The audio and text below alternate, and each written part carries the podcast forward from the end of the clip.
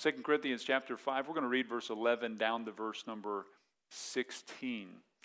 The Bible tells us here, knowing therefore the terror of the Lord, we persuade men, but we are made manifest unto God, and we trust also are made manifest in your consciences. For we commend not ourselves again unto you, but give you occasion to glory on our behalf, that you may have somewhat to answer them, which glory in appearance and not in heart. For whether we be beside ourselves, it is to God, or whether we be sober, it is for your cause.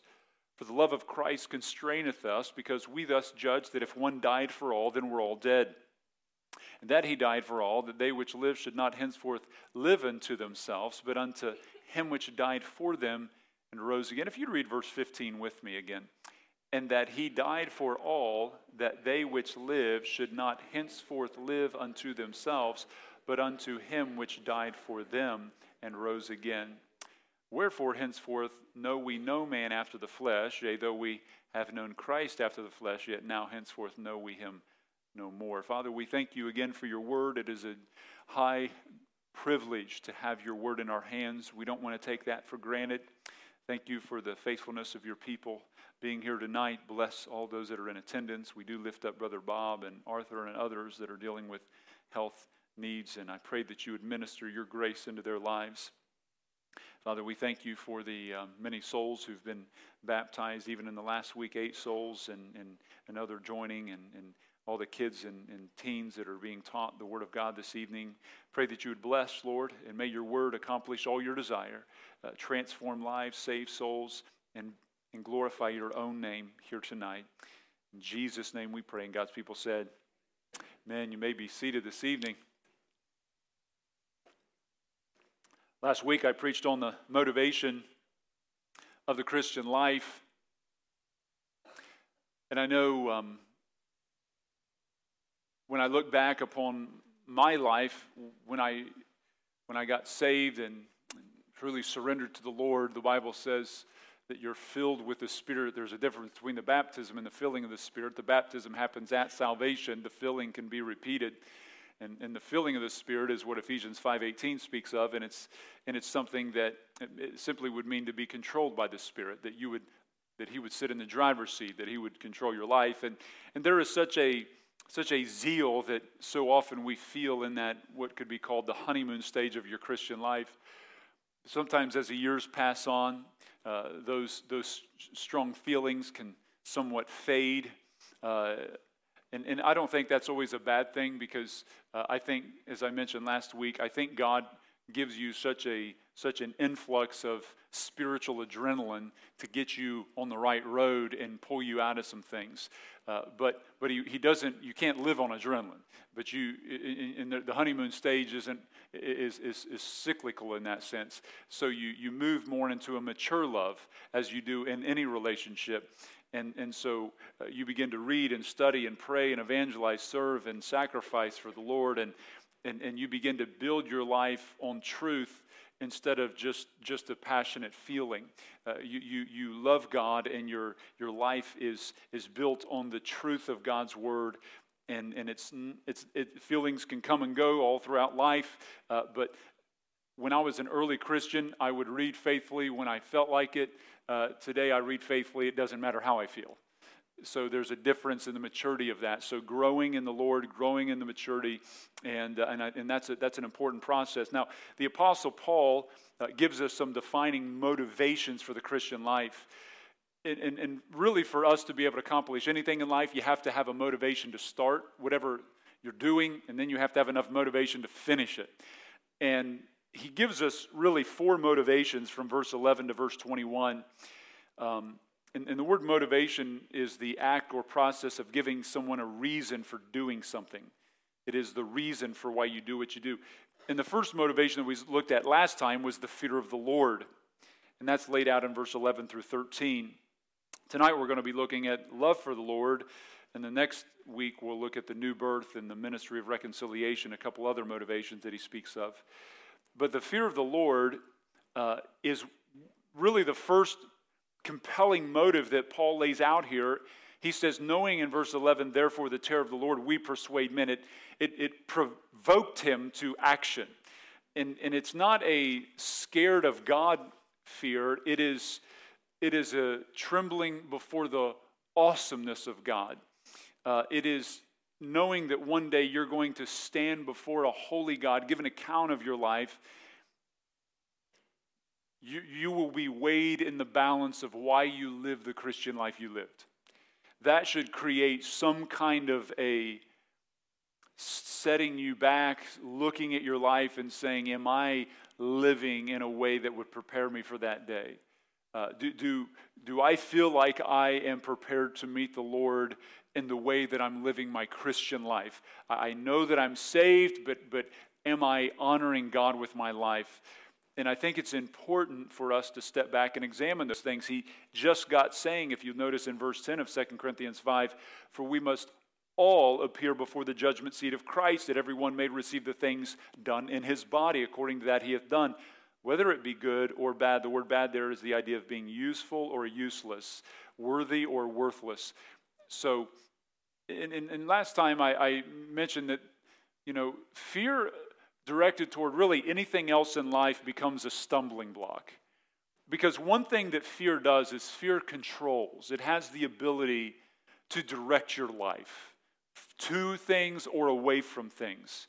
It, can enslave people. Fear of man enslaves people. People we saw being, being afraid of getting sick uh, during COVID, it enslaved them. I mean, there's still people enslaved by fear of disease and, and, and so scared to death of, di- of dying. Fear of provision, fear of money enslaves people. Fear for the future and uncertainty enslaves people. Let me say this the only fear that liberates, the only fear that liberates is fear of God. It is the only fear that you have that produces peace. When you fear anything else, it removes peace. The moment you fear God, it gives you peace. Does that make sense? Is that important to know? So people are like, what do you mean you're supposed to be afraid of God? You're supposed to fear God.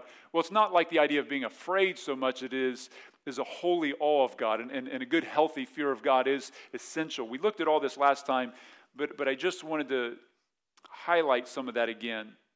Now, I want to, and, and, and what he was motivated by was that I'm going to stand before God and I need to be prepared for that. I want to honor the Lord with my life. I want to be found faithful. I want to hear God say, Well done, thou good and faithful servant. And I know that the world of people and lost souls don't understand that. And they're going to stand before a holy God unprepared. And, and I'm motivated by the terror of the Lord to persuade men of that truth. Second motivation for living the Christian life is found in verse number 14. He says in verse 14, For the love of Christ constraineth us. The love of Christ constraineth us. It is the same word used in Acts chapter number 18, verse 5, when it says, And when he was, at, he was at the city of Corinth, and Timothy and Silas show up there. And it says, And Paul was pressed in spirit and testified to the Jews that Jesus was Christ. Something pushed him on the inside to preach to those that were in the city of Corinth. He, he, was, he was pressed inward, and it showed up outwardly. Now, the word constraineth, syneko, is a Greek word, speaks of something that has taken hold of you. It is pressing you, urging you, compelling you. It's exciting something in you, it's motivating you. And what was constraining, pressing, and compelling Paul, he says, is the love of Christ. Now, the love of Christ can actually be taken one of two ways, even in the Greek rendering of it. It can speak of our love for Christ that constrains us, that I love Christ so much, it is compelling me to a life of faithfulness to Him. Or Christ's love for us constrains us, is speaking of not my love for Christ, but Christ's love for me. So if you notice the reading in verse 14, for the love of Christ constrains us. So is that my love for him or his love for me? It could it literally be taken one of uh, one of those two ways. I believe it's the second. I believe it's not my love for him that's compelling me to live for him. It's his love for me that's compelling me. And, and the reason I think is because the context is clear. Be- because look at the, second half of verse 14, he says, Because we thus judge that if one died for all, then we're all dead. He's talking about what the love of Christ did for him, right? So, so I believe that's the correct rendering. So it is the love that Christ has for us that is compelling. You know, also, our love for Christ can be fickle, and I don't want to base my faithfulness to the Lord on something that's fickle. But Christ's love is faithful. We must build our motivation to live faithfully for the Lord on what the Lord has done for us. His great love for us is the motivation. And, and 1 John 4 9 and 10 lays that out. It tells us, and this was manifest the love of God toward us because that God sent his only begotten Son into the world that we might live through him. And let's read verse 10 together. Herein is love. Notice, not that, I, okay, I interrupted you, isn't that? I, you're not supposed to do that when you're reading it together, Josh. Okay. Sorry about that. Let's start back over on verse 10. Herein is love, not that we loved God, but that He loved us and sent His Son to be the propitiation for our sins. So we, we have a, we respond to that. You see it? It's His love that causes the response. It's what He's done that now provokes the reaction from the believer. Turn with me to Ephesians 3. This is, this is one of the most wonderful little sections, Ephesians chapter 3, right before the book of Philippians. Philippians, uh, Ephesians, Philippians, Galatians, Ephesians, Philippians. Look at Ephesians chapter 3, verse number 16 and 17. Ephesians, one of my favorite books. Preached through it a couple different times.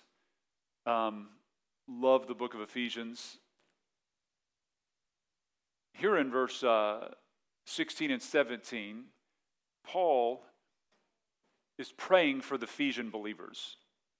And he's praying for them to be strengthened with might in the inner man to be able to motivate them to live out their Christian life. And if you notice what he says in verse 16, that he would grant you, so he's praying for them, that God would grant you according to the riches of his glory and that's really one of the themes of Ephesians. It's called the bank book of Christianity. The riches of his glory, to be strengthened with might by his spirit in the what? In the inner man. And, and, and so strength for the believer is internal, not external. Verse 17, that Christ may dwell in your what? In your hearts, and it's by faith that ye being rooted and grounded in, in this essential truth, in love. So Paul sees love as what is going to strengthen that inner man. Now, how does this happen? Well, he lays that out in verse 17. He says in verse 17 that Christ may dwell in your hearts by faith. The word dwell is a Greek word, it simply means to settle down, to feel at home, it is to literally have Christ be at home in your hearts. Does Christ feel at home in your heart? When Christ dwells at home in your heart, the result is his love will permeate that. So you are to have his love, eh, to, to have Christ dwell in your hearts, and then he uses another word, rooted. Rooted is it means to be fixed, to be established, to be firm. You know, there's a lot of Christians that get blown over by trials of life. Because when you face a trial in life, what it does is it will test your faith in God's goodness, in His love. Most people are atheists not because they're intellectual atheists, they're atheists because they're emotional atheists. I've sat down with people before, and after hours of conversing with them over their atheism, it wasn't some apologetic reason that I had to give them to cause them to believe. I said, What brought you to the conclusion that there is no God? And they said, Because my, had a man tell me in different people in the same sitting, setting, uh, situations say these similar things. And he said, My dad got cancer at 56 and he died. And if there is a God, there is no way that he would allow that to happen. So there could not be. And so that so so he he concluded there is no God because there was bad things that happened. And so when, when you're a Christian, you have to be rooted in the love of Christ so that you don't get blown over by the trials of life. Because life can hurt, right? Life can hurt. You know, the challenge of, of, of, of finding out heavy things, painful situations. I mean, at the end of our Wednesday services, we read some heavy prayer requests, don't we? I mean, we just like, man, it's just. Sometimes you come here and you're like, you feel like you had a tough day and you hear some prayer requests, you're like, man, my life is so good. My day's nothing. I mean, to find out about somebody's child that died, or somebody found out they had cancer, somebody found out they, you know, just some other heavy situation, you're like, you know what? Thank God. Thank God for His goodness, and I'm going to pray for those, those dear souls. And, but God's Word is what teaches us about the love of Christ. That's where you learn it. You, you learn it from the Word of God. The more you learn about Christ, the more you will love Christ. And the more you love Christ, the more you will live for Him. When you understand the depths of Christ's love, trials don't cause you to question God's love, it draws you closer to your Father in heaven. You, you don't want to distance yourself from Him, you want to be near Him.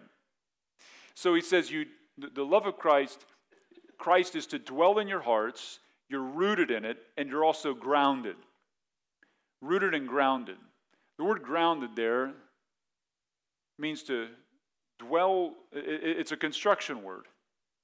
It, means to lay the foundation, literally, from which to build upon. We, we build upon Christ's love. Your, Christ dwells in you, your, your roots are deep in it, and it's the foundation stone that you build upon. Now, how do we get rooted and grounded in Christ's love? Well, verse 18 says, that you may be able to comprehend with all saints. And notice what he says here what is the breadth and length and depth and height? Little problem there, right? We live in a three dimensional, four dimensional was time, but world. And here he just gave us a fourth dimension. And then he says in verse 19, and to know the love of Christ which passeth knowledge, that you might be filled with all the fullness of God. Now, let me break this down. The word in the English comprehend uh, and apprehend, so comprehend mentally and apprehend something, come from the, uh, stem from the same Latin word prehendere. They both mean to grasp something. A monkey is said to have a prehensile tail, right? It's able to grasp a limb and hold on to that. Paul's prayer is that the believer would get a hold of the love of Christ, that they would literally grasp the reality of it and make it their own. And he prays, he's praying this. He's, he's asking God that this might be given to us, that we might be able to comprehend or cling onto the amazing breadth, length, depth, and height of the amazing love that Christ has for us.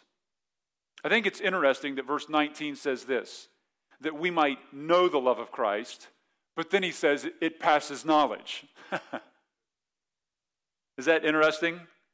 So you need to know the love of Christ that is beyond your finite ability. It's so amazing that when you get a hold of it, it goes so much further than you thought it would. Like, like you begin to grasp some realities of God, and the more you go, the further and deeper the ocean of that glory is. You're like, I think I'm really beginning to understand and grasp the love of God, and then, and then it just explodes into a further depth that you would, you would never have understood.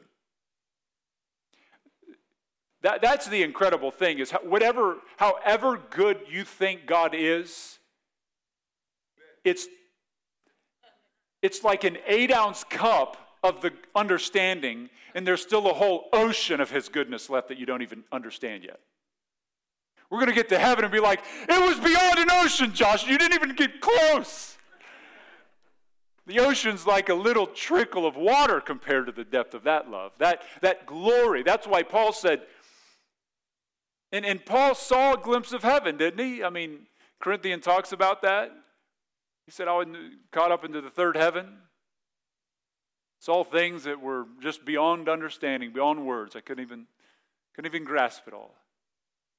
And he says, the things that we've gone through, Romans 8, he says, are not even worthy to be compared. The suffering I've gone through, he said, I can't even bring it up Like, like God, you should owe me something. What He's given us, He said, is not even the sufferings I've gone through, don't even compare with the glory which will be revealed in us. So, so just, just begin to lay a hold of your mind, the, the, the, the greatness of God, give me the ability to just grasp the hem of your garment of your love. If I could just touch that, what that could do to my soul. I mean, we could have the worst day in America. And we can end it by saying, But God loves me. And I'm saved. I went fishing with uh, some guys Monday. We went up to Canada for a day trip, asked to go, and went up there. And uh, the fishing guide said it was the worst day of fishing he had all year. And he had a few choice words, and it was just interesting. The guys I was with were Christians, and I was trying to get some conversation going. The guy didn't want anything to do with any kind of Christian conversation. And uh, I, I was, uh, and, and the guys were like, you know, it's just so funny. We're, we're not catching fish, but he's the only one on the boat that it's killing him. I mean, this guy is just going nuts, and he's the guide. And, and, uh, and they said, you know, it's just, just the lost people don't have the joy of the Lord, man. It's like you, you put it all in a box, right? It's like I, I live I live in the back seat. It's the Lord that's leading. I believe the Lord's in control if He wants me to catch fish or doesn't want me to catch fish. Think about the worst day you had this year. What if God wanted it to go that way? Would it change how you saw that day? What if God wanted that tractor with the hay bales to pull out in front of you when you were on your way to, right? Say, why would God do that? Maybe you and I need patience. You know, when you, when you live under the sovereignty of God, you can, you, can, you can begin to see a world that, you know, that, that, that control is just an illusion. I mean, what do you think you control? What are you in control of? You think you're in control of your life, right? How many times have you said something you didn't want to say? Think something you didn't want to think? Do something you didn't want to do? Anybody with me? Yeah, we, think we're in control till the toddler comes back. He's like, Oh, you thought you put me down at two? I'm back. Those Xenia drivers wake me up every week. Amen. It's probably some of you guys, you test my sanctification. I'm going to see if Pastor really believes what he preaches. You know, I'm going to light him up. Tinted window dudes. What's going on here, man?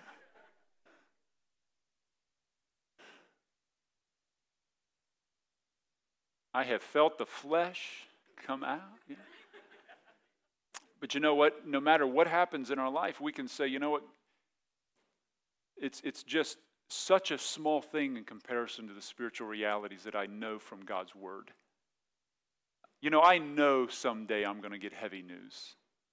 I'll get the call that a loved one in the church, a, family member, a parent, a few years ago, right before a Wednesday night service, family called and said, Your grandmother just passed away. And I got up and preached five minutes later. And, you know, those, those things happen, right? How could you preach five minutes later? Because I know grandma's in heaven. And she would be like, Preach it, boy. so, you know, what, what, what, are you living on? Like, what, what, are you, what are you going to face those days with? Like, when you get that call, when you get that situation, like, how are you navigating that? Do you think it's just luck? Are you just crossing your fingers? I think the dumbest thing in the world is when people are like, knock on wood. I'm like, seriously. Like, where did that come from? A beaver? Like, this is ridiculous. like, knock on wood. Some of y'all need to be embarrassed, like, yeah, preacher busted on that the other day. I can't do that. Silly stuff. Like, you gonna go rub on your rabbit's foot? You think that's helping? Seriously? What are we in India? Listen, we need to, we need to, we don't live like that, do we? I mean, we, we, we need to comprehend the love of Christ that passes knowledge. And he gives a four dimension reality to this in verse 18. How broad is Christ's love? Well, it's broad enough to gather Jew and Gentile together into one family and wrap its arms all around the world from every tongue, nation, and tribe. Just read Revelation 7. How long is it? In the book of Ephesians 1 4, it says, according as he has chosen us in him before the foundation of the world that we would be holy and without blame before Him in love. It's long enough to have loved us before we were born and will eternally love us into the kingdom. How deep is His love? Well, Ephesians 2 tells us we were dead in our sins under the influence of this world and Satan. And in Ephesians 2, verse 4 says that it showed up in, in this, but God, who is rich in love for his great, uh, rich in mercy, for his great love wherewith he loved us, even when we were dead in sins, hath quickened us together by grace you are saved. And Psalms 40 puts it this way He brought me up also out of a horrible pit, out of the miry clay, and set my feet upon a rock establish my goings. How high is the love of God? Well, it's high enough that Ephesians 1 3 says he's blessed us with all spiritual blessings in heavenly places in Christ. And then in Ephesians 2, verse 6 says, and hath raised us up together and made us sit together in heavenly places in Christ. I mean, it elevates us to the heavens. His love wraps around the world with its saving arms. It's long enough to embrace us before we were born and holds us after we die. It continues for eternity. It's deep enough to grasp us from the lowest sin and take us to the highest realms of heaven. And Paul's like, I, I'm just praying that you'll be able to grasp that. And this prayer also involves our living. The grasping is taking this love and using it, it is something we can actually use. In other words, you can make it your own. Like it, you, you, you begin to possess that. Verse 19 says, to know the love of Christ. It doesn't say to know the love for Christ, but the love of Christ. The love that Christ has had for us, we're able to get a hold of it and use it. John 13, let me just give you a few verses about this. John 13, 34, Jesus says, A new commandment I give unto you that you love one another. How? Now, now he's He's giving them something that they can use. You're able to love one another as I have loved you. John 15, 9, as the Father hath loved me, so have I loved you. Continue ye in my love. Continue to do that. Verse 12, this is my commandment that you love one another as I have loved you. Ephesians 5:25, husbands, love your wife as Christ also loved the church. Ephesians 5 2, walk in love as Christ loved us. Romans 8:37 How do we overcome everything? Nay, in all these things we're more than conquerors through him that loved us. It's the love of Christ that just empowers us in every direction. Now Paul concludes Ephesians 3 by saying in verse 20, Now unto him that is able to do, notice the superlatives here, exceeding abundantly above all. I mean, is that a pretty heavy statement? Exceeding abundantly above all that we ask or think, according to the power that worketh in God. Where's the power at? It's working in us. That power is literally working in us. The love of Christ in us allows us to do beyond what is humanly possible. And I'm sure you've seen that in people, haven't you? I have. I've seen people forgive others, and I'm thinking, there's no, there's no way on this side of heaven. There's been at least three people in this church who had a, four people in this church that had a loved one murdered a spouse or a parent or a sibling. And they've come to me, and I've talked with them, they shared with me some things, who said they forgave the murderer totally, and they now their heart's desire is to see that person saved. Is that pretty, pretty heavy? It's pretty heavy, isn't it? I, have seen people do things that are just forgiving, which I, I think is at the top of the list of difficult things to do for people. Even though we've been forgiven, sometimes people struggle with that. We all have faced that. But if you want to know what compelled the early believers to live and to die so faithfully for the Lord and just never stop, they were relentless, they were faithful all the way to the end. they were just compelled by the love of God. It's just incredible. It's just incredible. Now, now flip back to 2 Corinthians 5. He says, For the love of Christ constrains us, because we thus judge that if one died for all, then we're all dead. Now, what, what does it mean that all were dead? Well, death in the Bible doesn't speak of somebody ceasing uh, from living. The Bible uh, uses the word death to speak of separation. There's three types of death in the Bible there's physical death, spiritual death, and eternal death. Physical death is separation of the body from the soul. Spiritual death is separation of the soul from God. You can be alive physically and dead spiritually. That's what Ephesians 2 1 says. You hath he made alive who are dead in sins or quickened. And, and the third type of death is, is the second death, which is eternal death. That happens you're, when you die physically, having never been born again. You're, you're forever separated from God in a real punishment in hell. And so, so the, that, if he, uh, Christ's death for us is what motivated by God. God initiated the relationship. So notice that one died for all. Christ's death for us, again, was motivated by God. God initiated the relationship.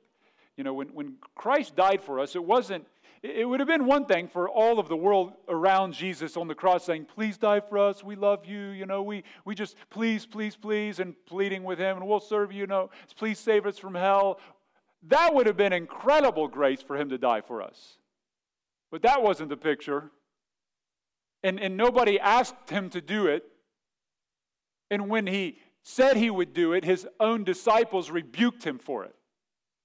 I mean, he had everything working against him except his love for his Father. And you know what he said in John 16? He said that the world may know that I love the Father. As the Father gave me commandment, even so I do. Arise, let us go hence. And he got up from the upper room and began to walk toward the Garden of Gethsemane. It's actually, I believe, John 14, verse 31. It was the love of the Father that, that propelled him forward. And so so we see that reality. Secondly, let's look at the right response to God's love in verse 15. He says, In that he died for all, that they which live should not henceforth or from now on live unto themselves, but unto him which died for them and rose again. Romans 12, 1 calls this our reasonable service, doesn't it? I beseech you, therefore, brethren, by the mercies of God, that you present your bodies a living sacrifice. In other words, go all in. Holy and acceptable unto God, that is your reasonable service. For you to fully surrender your life to God is the most reasonable thing that could be said. Now, this applies to, uh, first, this applies to one certain group of people. Verse 15 says, And that he died for all, that they which live should not henceforth live unto themselves. So, the alive ones are those who were born again, they're brought into spiritual life. The Bible tells us in John 1 that as many as received him, to them gave he power to become the sons of God, even to them that believe on his name. Notice, which were born not of blood, nor of the will of the flesh, nor of the will of man, but of God. We're born of God. You become a child. If you're, if you're here tonight and you've never fully grasped the depths of your sin, that you, if you stood before God, you would factually be found guilty before a holy God. You've never fully surrendered your life to Christ. You never confessed Jesus to be Lord of your life, turning from your sins, turning to Christ, crying out, believing that Jesus died, was buried, and rose again. If you've never done that, you're going to stand before God guilty, and you will be judged, and you will pay the price for your sins. That will for sure happen. It will happen. And you'll remember for all of eternity me saying this. People in hell, there's, there's a guy in hell, and all he wanted was a drop of water, and that all of his family would know hell is real. That's why at every funeral I do, I don't care if the person would be saved or not, I say this. And I, I say, listen, your loved one wants you to know this. And sometimes people will be like, well, you know, that person, hey, I know where they're at. They didn't believe in God. Hey, whether, whether they're in heaven or hell, they want you to know the gospel. I preach the gospel at every funeral I do. Say, how do people take that? Well, they take it. and it's usually a good response. Because the gospel is, is is there anything more loving I could give them? I mean, the greatest expression of love that ever happened, you share at a funeral. It's your only hope. So, so we're, at, we're at a place of death, and let me tell you about the only one who ever rose from the dead. You, you want eternal life? You want to live forever? You want to conquer death? You want to see your loved one again? If they're saved, you want to see them again? Let me tell you how. Because I can tell you, if your loved one's in heaven, they're like, don't, don't worry about me, I'm okay. Uh, you need to make sure you're ready for heaven. Because, you, because I tell you what, the older you get, the faster life goes, doesn't it? And I don't need anybody else to remind me that my daughter's getting married this Saturday, okay? you got three days, preacher. You got You know, I was walking to my office this evening, and outside my door was a pile of tissue boxes that said, Pastor, we thought you may need these. You're loving interns. well, they're going to need a new job. I don't know. Is it? You're going to work this thing out. You know, we still got three days. It ain't there yet. no. Yeah. Everybody wants to come see me cry. Ah, it's a blessing. Let me get focused.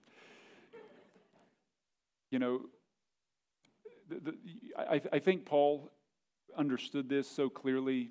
Uh, Galatians or talks about it in 2 Corinthians, but, but in Galatians 2, he understood the reasonable service.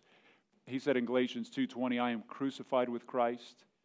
Nevertheless, I live, yet not I, but Christ liveth in me. In the life that I now live in the flesh, I live by the faith of the Son of God who loved me gave himself for me. It's that love that constrains us. He died the death we deserve that we might gain a life we did not earn. There's a vivid painting of Christ wearing his crown of thorns as he stands before Pilate and the mob displayed in the Art Museum of Dusseldorf, Germany. And under that painting by Sternberg are the words, This have I done for thee, what hast thou done for me? And that compelled the author of the hymn that carries that same title. Let me give you some keys to living empowered by the love of Christ, thirdly. I think if we're going to live with the power of Christ as a motivation, we have to guard our hearts from the love of the world. Um, 1 John 2.15 says, Love not the world, neither the things that are in the world. If any man love the world, the love of the Father is not in him. Uh, let me say this it is okay to enjoy things God has provided in the world for us. I think sometimes people can become legalistic in this, and some people can get too much of a license with this. Uh, 1 Timothy 6:17 is a good balance. It says, "Charge them that are rich in the world that they might not be high-minded nor trust in uncertain riches, but in the living God who giveth us richly all things to enjoy." So even to the rich, he says, "Listen, God gave us all these things to enjoy. It's nothing wrong. It's one thing to enjoy things God gives us in life." It's another thing to love them in such a way that you live for them. Because whatever we love, we live for. Is that true? And it's usually the person who says stuff like this You know, preacher, I'm struggling with giving something up in my life because it's, you know why? Because it's, they, they, they're, they're wrestling with going from enjoying to loving. And you know the difference because it will pull you away from the spiritual things. It'll pull you out of church. It'll pull you. I haven't had time to read. I haven't had time to pray. I haven't had. To, listen, balance is important. If if you can't keep the spiritual things first, why do you think God put church on the first day of the week? Is He trying to tell us something? That's why get up early, spend time with the Lord, put Him first place. Uh, don't enjoy things in life. Praise God for them. If you, if you have a hobby you enjoy, God, thank you for that. Thank you for allowing somebody to go out and do something they enjoy. Thank you for these things. Thank you for nature. Thank you for whatever things that God gives you to enjoy. Thank you for a nice home or a nice car or a nice job or not, whatever you have. But Lord, let me make sure my love is for you. My enjoyment is just, that's just a secondary thing, right? Secondly, learn, learn Christ. Keys to living empowered by the love of Christ. Guard your heart from loving the world.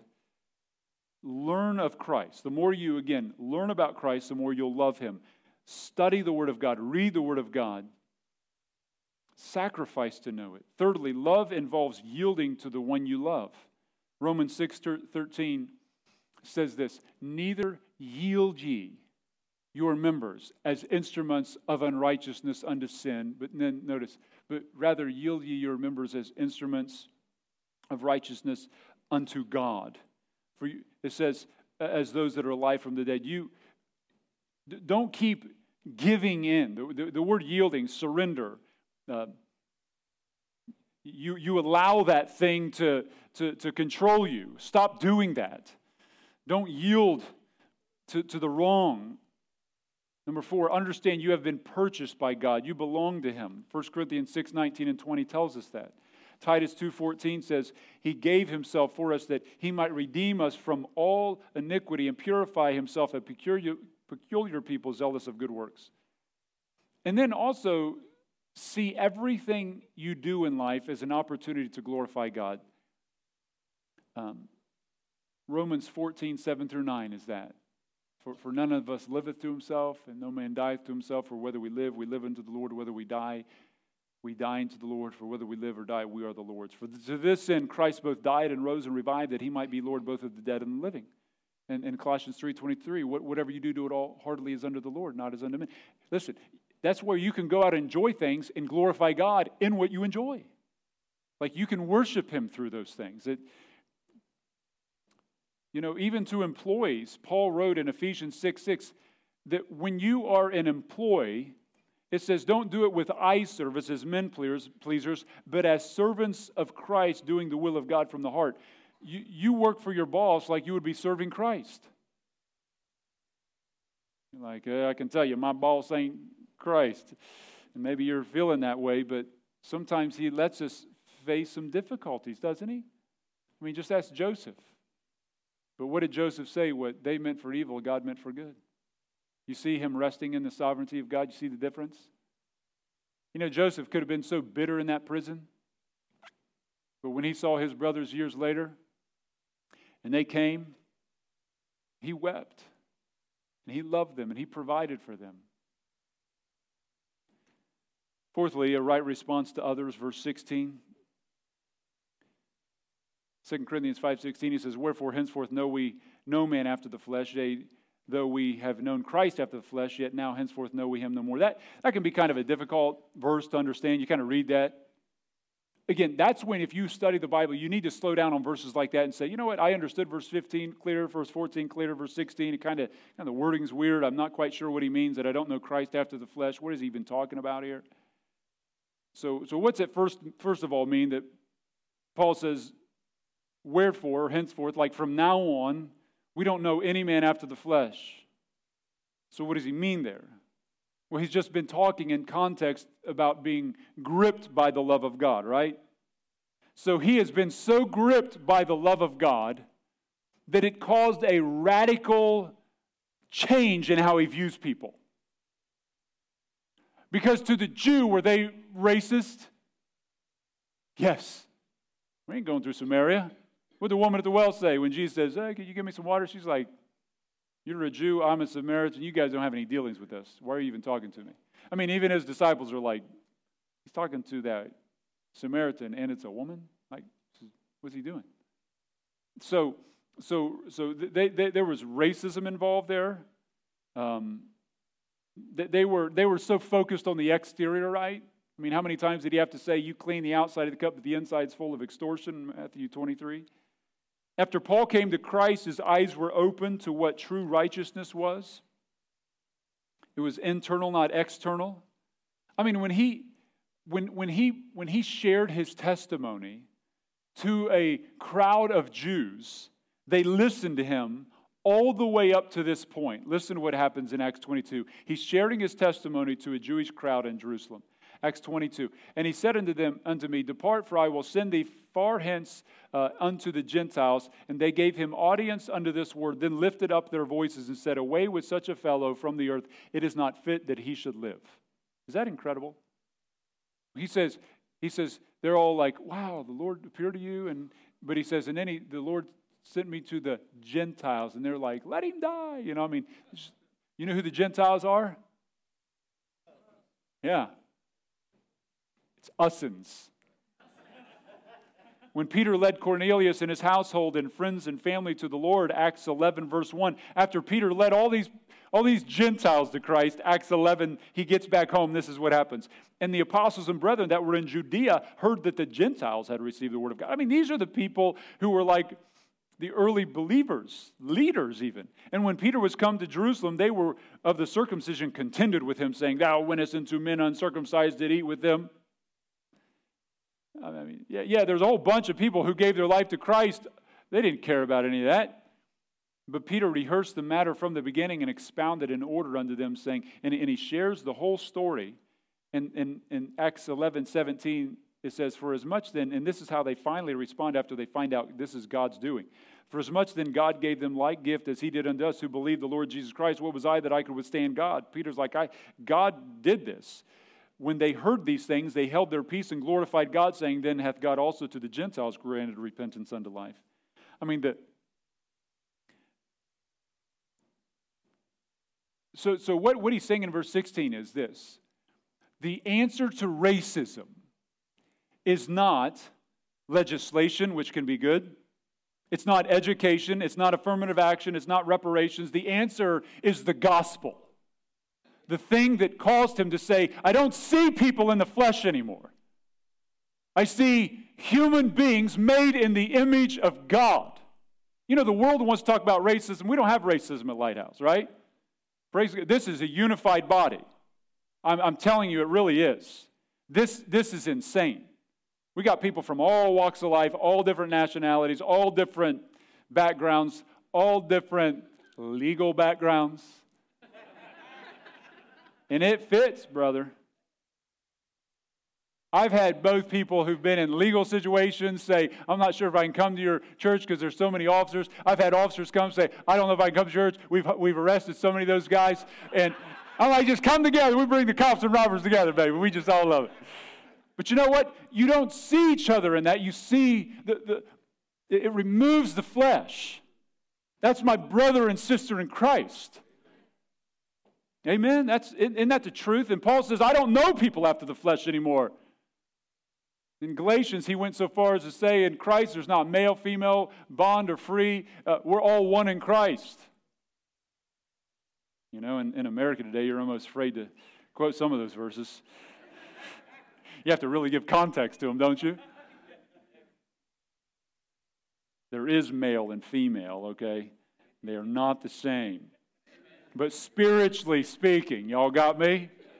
Spiritually speaking.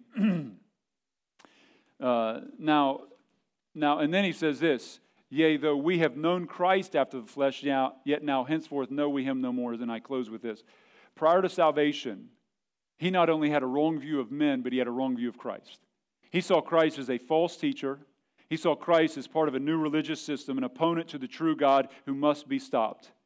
But now Paul viewed Christ through the lens of truth, not as some false teacher, but holy God made flesh, Savior of the world, who Paul was now willing to lay his life down for. You know, when your eyes get open to the love of God, it radically transforms how you view people. So let me ask you how do you view people? How do you view people? How do you view this president or the prior president or the senators and legislators and your principals of your schools and boss and coworkers and neighbors and how do you view them? We need to, we need to see people with the lens that Christ had for us. I think it might be that tonight would be a good night to say, God, give me your eyes. Lord, I want you to be at home in my heart. I, I want, to, grasp your love. I, I want to understand it. The breadth and length and depth and height of that love. Gaze upon his glory. I would challenge you, if you've been dried up spiritually at all, read the book of Ephesians every single day for the next seven days. Just, and if reading is a real struggle, just read Ephesians 1 every single day. Just, just love it. Just read it and read it and read it and read it. Let His Word just fill your heart. See what He's done for you. Read about the crucifixion. Get away somewhere. Get up early and read the crucifixion story. And walk outside and look at your world. God, give me, give me those eyes. Let me see them. You know what? We'll find ourselves patient, forgiving, kind, evangelistic. We need, we need to be motivated in a Christian life, don't we? All of us will face struggles in our motivation. Let's be motivated by our fear of God that God, I'm going to stand before you one day and I want to be found faithful. And, and Lord, I, I, I need your love to compel me. Because, because, God, if I would be honest, it is so easy for self love, isn't it? I mean, that's why I love others as ourselves. It's so easy to put myself in front of others. God, help me to love others first. Lord, help me to see them as you would have me see them. And, um, and so let's learn of Christ. Let's study him. Let's, let's read about him. Let's listen to his word and teaching and preaching about him. The, the world will be transformed by one soul at a time. Sunday, we learned about Andrew, the humble evangelist. And, and all of us, if, if we just wrap our heart around these truths, I'm, i can tell you something. This church would explode as it is. I mean, we had 73 people in Foundation Sunday. There's so many new people coming, so many people growing. We need your faithfulness too. We need, we need teachers to, new teachers step up, people growing, people discipling. But this world's dying, going to hell. Time is running out. The Lord's coming back. And let's, let's be busy about what really matters. Amen.